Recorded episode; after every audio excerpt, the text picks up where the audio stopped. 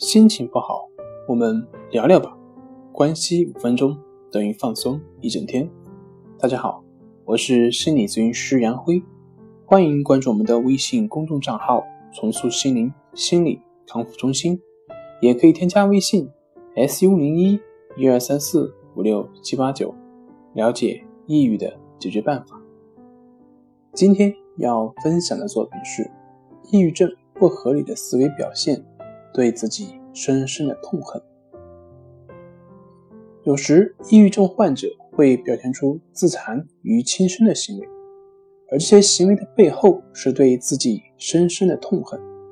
对现实的自己越不认同，理想化的自我也就越遥远。同时，对自己的身体也会更残忍，就好像对待一个外人的身体一样。开始的时候，患者。往往会花费大量的时间来改造自我，这种改造几乎包含他所感到自卑的方方面面。比如，因为他朋友不够多，那么他就会努力的广交朋友；因为自己不够健谈，那就会拼命的表现的外向而活泼。如果他觉得自己不够成功，那么就会拼命的追求自己所期待的成功，任何他所厌烦的，都需要改变；任何他所不愿见的，都需要隐藏。比如，他会试图去隐藏自己的不安，隐藏脸红等等。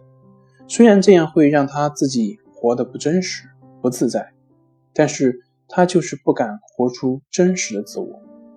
真实的自我在他心中太失败。太无能，太愚蠢，太容易被人否定以及排斥。其实，这种种表现就是自我对现实的不接纳，对现实自我的否定。